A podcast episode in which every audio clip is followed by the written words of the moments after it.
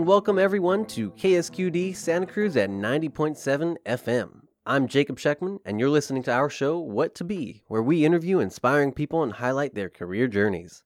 What to Be is a program provided by Your Future is Our Business, a Santa Cruz County nonprofit that helps students explore careers through programs such as college and career expos, panels, and other work based learning activities. Please note the views and opinions expressed in this program do not necessarily represent or reflect those of Natural Bridges Media or Your Future is Our Business. The information provided during this program does not reflect this career in its entirety. And just a reminder for everyone listening now, we are conducting interviews through video call and we apologize for any lack of audio quality. However, because we're doing these videos, we've taken the opportunity to partner with classes from Shoreline and San Lorenzo Valley Middle School so that we can do these interviews live with an actual audience of 8th grade students, and we get to take their questions directly. Stay tuned and hear them now.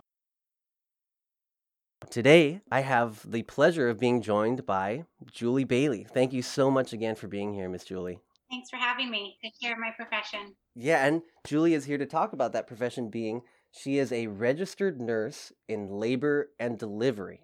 Now, Julie, can you please tell us where it is you are where you work and what exactly that means to be working in labor and delivery? Yeah, so I work at two hospitals in Santa Cruz. I work at Sutter Maternity and Surgery Center and I also work at Dominican Hospital and I work in labor and delivery. So what that means is I help moms to have their babies. And uh, what I mean, oh my gosh, what is that like? How, how are how are there different ways to have baby? I know I think I was done via C-section. So mm-hmm. where where do you step in? How are you helping there? We as a nurse, you know, there's lots of different ways that a mom can have a baby. She can have a baby naturally without pain medicine. Everybody's labor trajectory is so different. And sometimes a mama chooses to use pain medicine to help them through that difficult time. Sometimes babies are born via cesarean section, which is a surgery where they actually make an incision in the abdomen and they cut through the uterus and get the baby out that way. Sometimes it's a scheduled event, and sometimes it's an emergency thing where we, you know, rush back to the operating room and get the baby out. Let's say uh, there's a, a standard, everything's going great from start to finish during this mm-hmm. labor. What are your main responsibilities in that process? So I act as the registered nurse. My job is to be the eyes and the ears for the doctor. And so I I assess. I'm constantly assessing. When we have a mom in labor, I have two patients. The mom is a patient and also the baby is a patient. So we'll have the mom um, hooked up to fetal heart rate monitors so that we can monitor the baby's heart rate and we can monitor the contractions, which is basically the uterus is a muscle. That's where the baby lives uh-huh. inside the mom. And when the uterus contracts, it helps to open up a mama's cervix and then that allows the baby to come out. So my job is to make sure that mom is safe. Both her, you know, blood pressure can be a huge thing that we watch in a mom. There's something called preeclampsia, which is uh, characterized by high blood pressure. And so that's something that we watch. Um, if a mom is diabetic. We will check her blood sugars often. And we're always looking at the baby's heart rate monitor because that gives us clues about how the baby is doing with the process of labor and if we need to intervene in another way. And okay. so I'm constantly communicating with either the doctor, the midwife, sometimes the anesthesiologist to let them know what I'm seeing, what what is my assessment and sometimes I request them to come lay eyes on the patient, come to the bedside. Oftentimes they'll just come and around on their own to see how the patient is doing, but mainly I'm the eyes and ears for the doctor. Wow, that sounds eh, intense. First of all, you have a ton of responsibilities. A ton. So I, am curious, given everything that you described and how in depth it sounds like your knowledge base must must be to be able to perform as a nurse here, what kind of training or, or did you go through or certification did you get to to approach the point where you're at now and, and be able to do this job successfully and well? Yeah, so the first thing you have to do is get your nursing license. And so there's a lot of different pathways to do that. You can go to once you graduate high school, you can start taking your prerequisite science courses, and that's usually anatomy, physiology, microbiology, chemistry. And then you can either go into a two year associate degree nursing program, or you can go into a four year Bachelor of Science nursing degree program. Once you complete that, you take a rigorous exam called the NCLEX.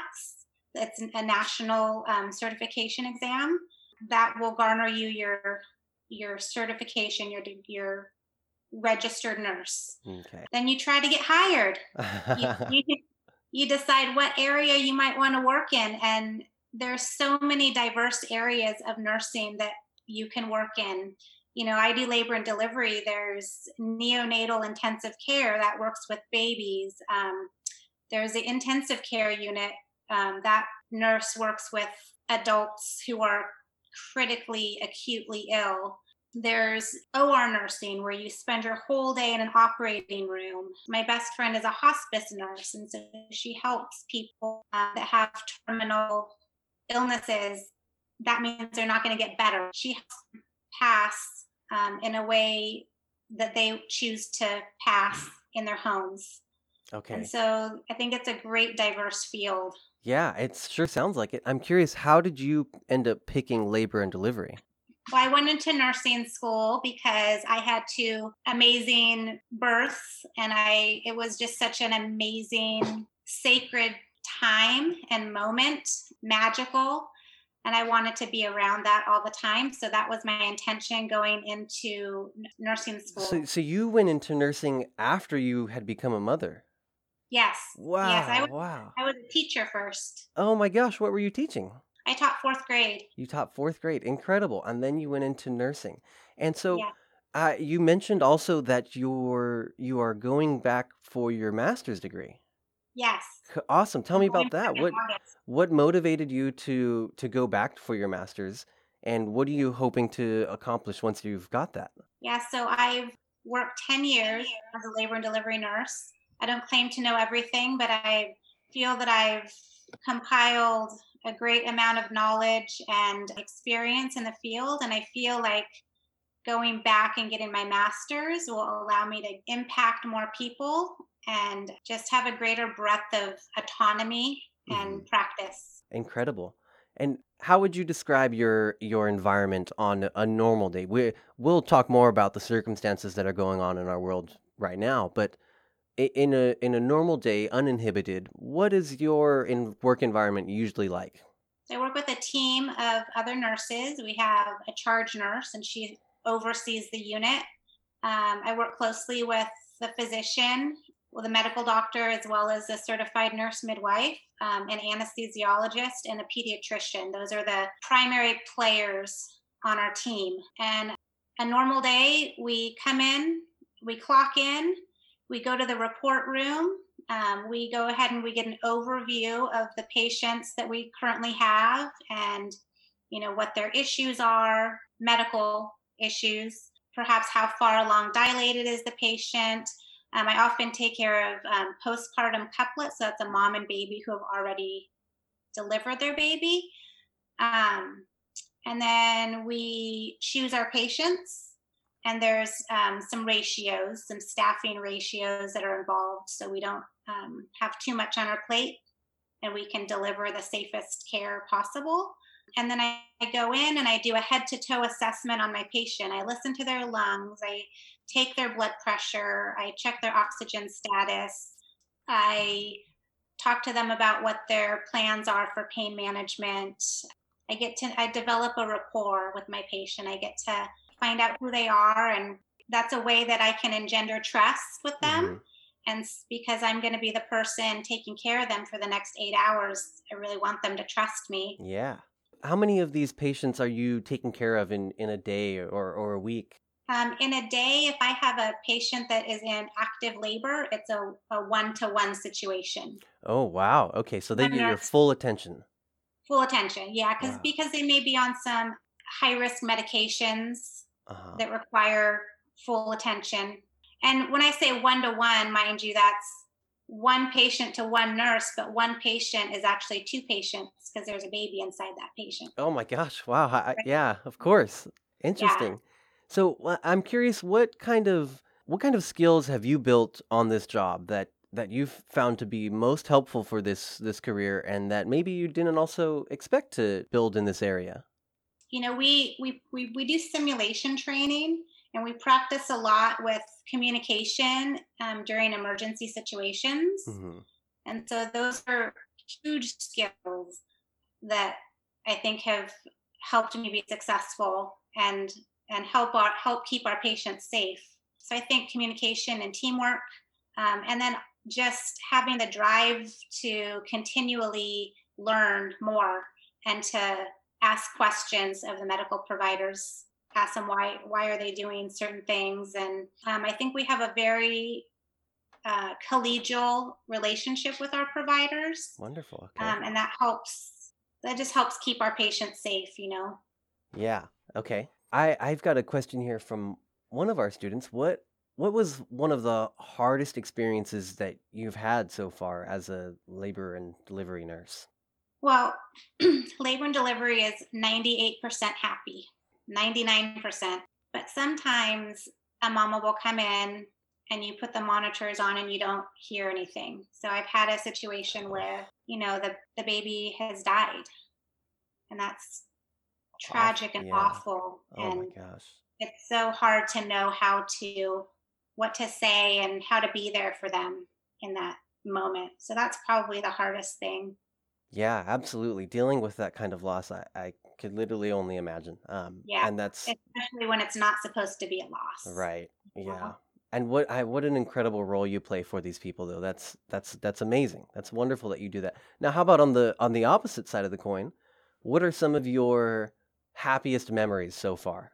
I always go back to, and it never fails. You know, like a baby will be born and I still kind of well up with tears or, you know, kind of get that like lump in my throat. It's just so amazing. But that moment when the baby is born and the dad and the mom, they they glance over and they look at each other. There's just so much love. And then they look at their baby and welcome their baby into the world. It's just to be a part of that magic. It's unreal. Yeah. yeah it's, that's that's super, that's so wonderful. Now, you mentioned also before that you're eh, you have a training in another area. Is this this is uh, you're being trained as a sexual assault nurse? Yes, I'm in the very beginning stages of being trained as a sexual assault nurse. Okay, and can you tell us a little bit about that? What what how long is that training? And can you describe the responsibilities of a training or excuse me, of a sexual assault nurse as well? I, I got started on this team because they're bringing that role back to Santa Cruz County. So in the past, um, victims of sexual assault had to, if they wanted to press charges and have um, an, forensic evidence collected, they would have to go to Santa Clara County now the goal is we're bringing it back to Santa Cruz. So sexual assault victims in Santa Cruz County will have some place, you know, we'll have we'll have a dedicated team of nurses and law enforcement to deal with that. So the role of a sexual assault response nurse is to interview the the victim and ask let them know what their legal rights are ask them if they want forensic evidence to be collected and then i would go ahead and do do an exam you know do a, a pelvic exam to collect evidence. And then if they wanted to press charges we would turn that over to law enforcement. So i feel like late, being a labor and delivery nurse it's i just have ex, i have experience um, discussing, you know, touchy subjects. Mm-hmm. We use something called trauma informed care, um, where we people who have been assaulted, you know, have had a lot of their power taken away from them, and so it's really important to give them back as much control and power and autonomy over themselves as possible. And that's also something that we do in the labor and delivery field. So it kind of transfers over. You're a very versatile person, it seems like, and it's amazing that you're applying your skill set here uh, in, in such needed areas, I think.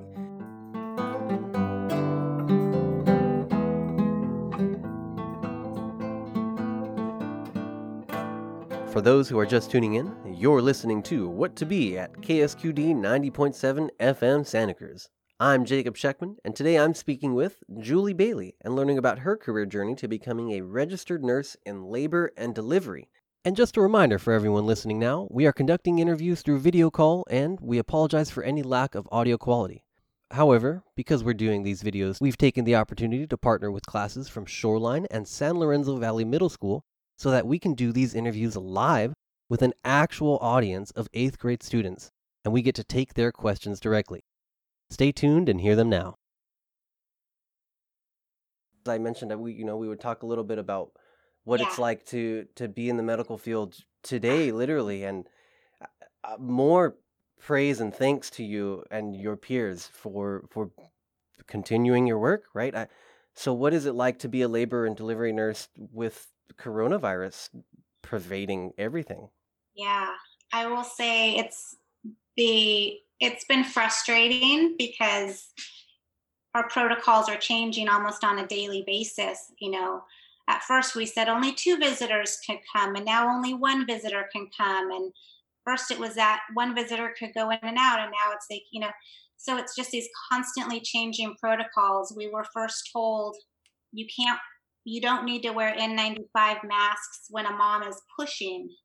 Um, and now they're saying, no, you do need to wear N95 masks. And so there's so, I think it's just um, a sign of how much we don't know with this coronavirus. Um, so it is, yeah, it's anxiety producing, but we show up because we care about our patients and we're um, we're dedicated to to taking care of our patients. But there's definitely that frustration and anxiety.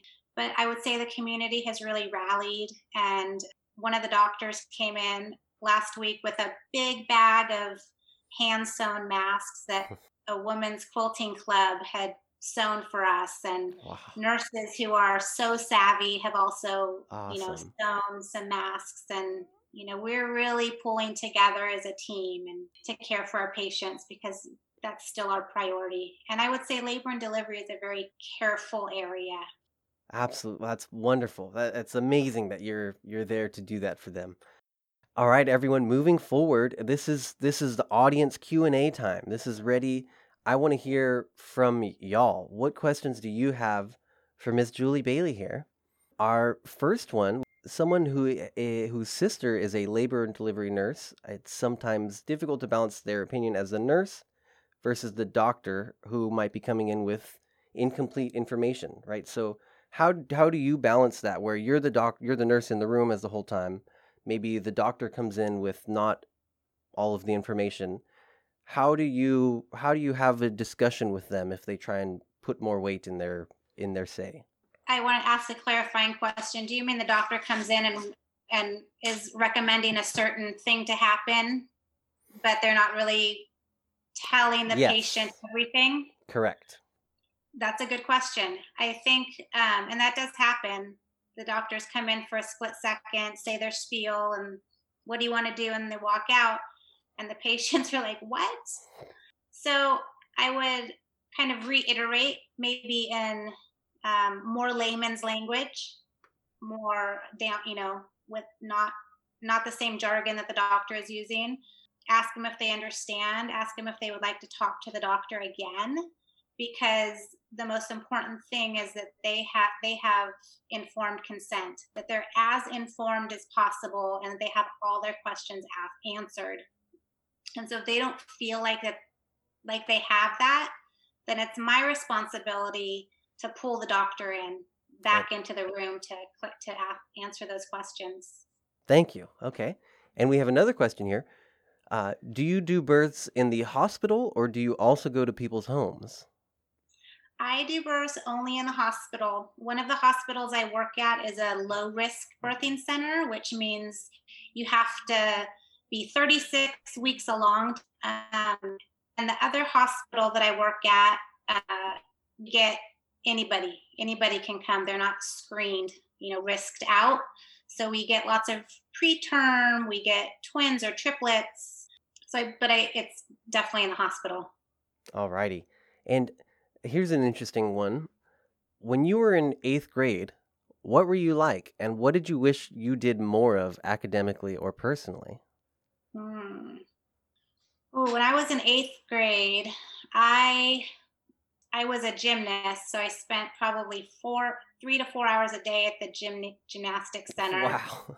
Uh, so I didn't feel like I fit in socially as well at school because I spent all my time dedicated to something else. Um, I was a good student, but I was probably bothered by the fact that I felt like I didn't fit in better. Right. Okay. the, being being in eighth grade, I suppose. Yeah, being in eighth grade. sure. All right, and another one here. I, we may have to ask for a clarification question, but it's asking, uh, do you or did you have to take blood in this job? Now, I'm I if you can clarify, uh, are you asking whether or not Julie has had to draw blood from a patient? I'll ask that. Have you? Do you have to draw blood from patients? Yep, definitely. Yes, definitely. Okay, that's a specific area within nursing, also phlebotomy, correct? Um, well, at one hospital, we have phlebotomists who okay. come. They're the lab people. They come and draw patients' blood. At the other hospital, we don't have that. So we do it ourselves.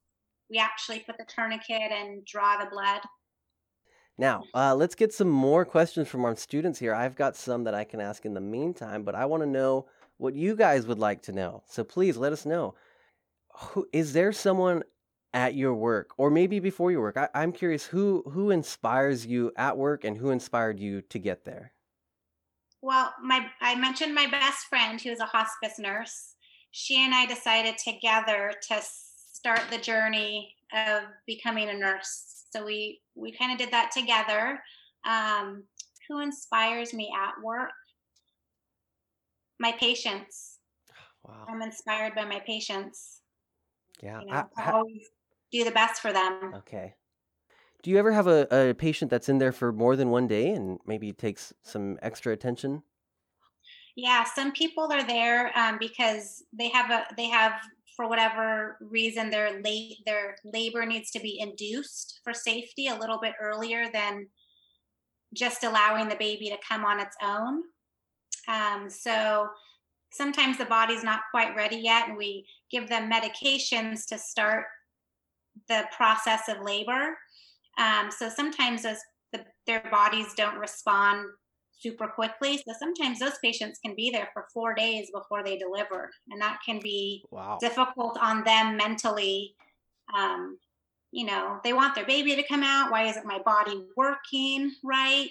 They might think there's a lot of sort of mental, I don't know, anguish or distress that we it's important for us to address with our patients and kind of help them along with that yeah yeah and and there's certain patients that have high risk medical stuff that we they're definitely people that we watch much closer for example i mentioned preeclampsia that's high blood pressure um, sometimes we put them on a special medication to help um, relieve not necessarily the high blood pressure, but help relieve the the consequences of the high blood pressure, which could be a seizure. So we help kind of that way, and that's a high risk medication. So it's definitely a very we keep a very close eye on those people. Mm-hmm.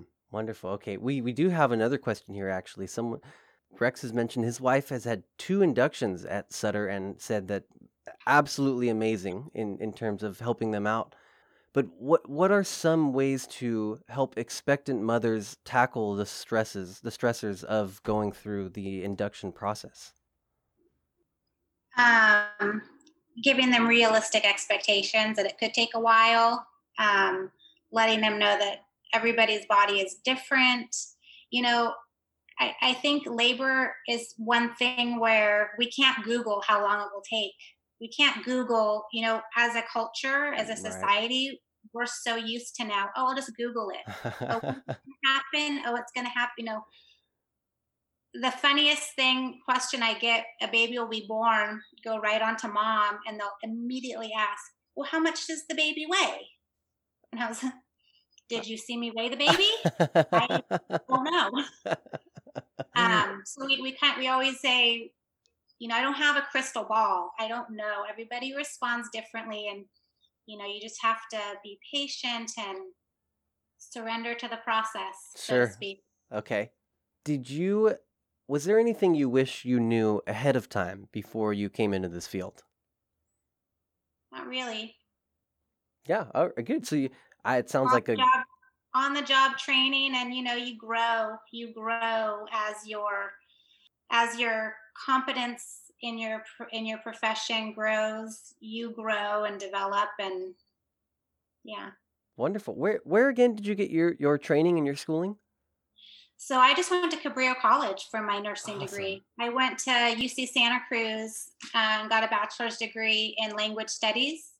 Um, and then I decided to become a teacher. I went to Cal State Monterey Bay, got a bilingual K through 12 teaching credential, and I taught for about seven years and decided I wanted to, um, well, I wanted a job that A, I got paid well for, and b when i was done when i was when i walked out the doors i was done with teaching i always had a fair amount of preparation to do and lesson plans and grading and i never felt completely done but it was also very important for me to have a job where i where, where it was meaningful i felt like i was truly helping Okay, wonderful. Well, and so that we've unfortunately we're getting close to out of time here. So uh, we have one last question I can ask, um, and it sort of goes with my last general last question in terms of I I want to know what sorts of advice might you have for our students listening and anyone trying to get into this field. What can people do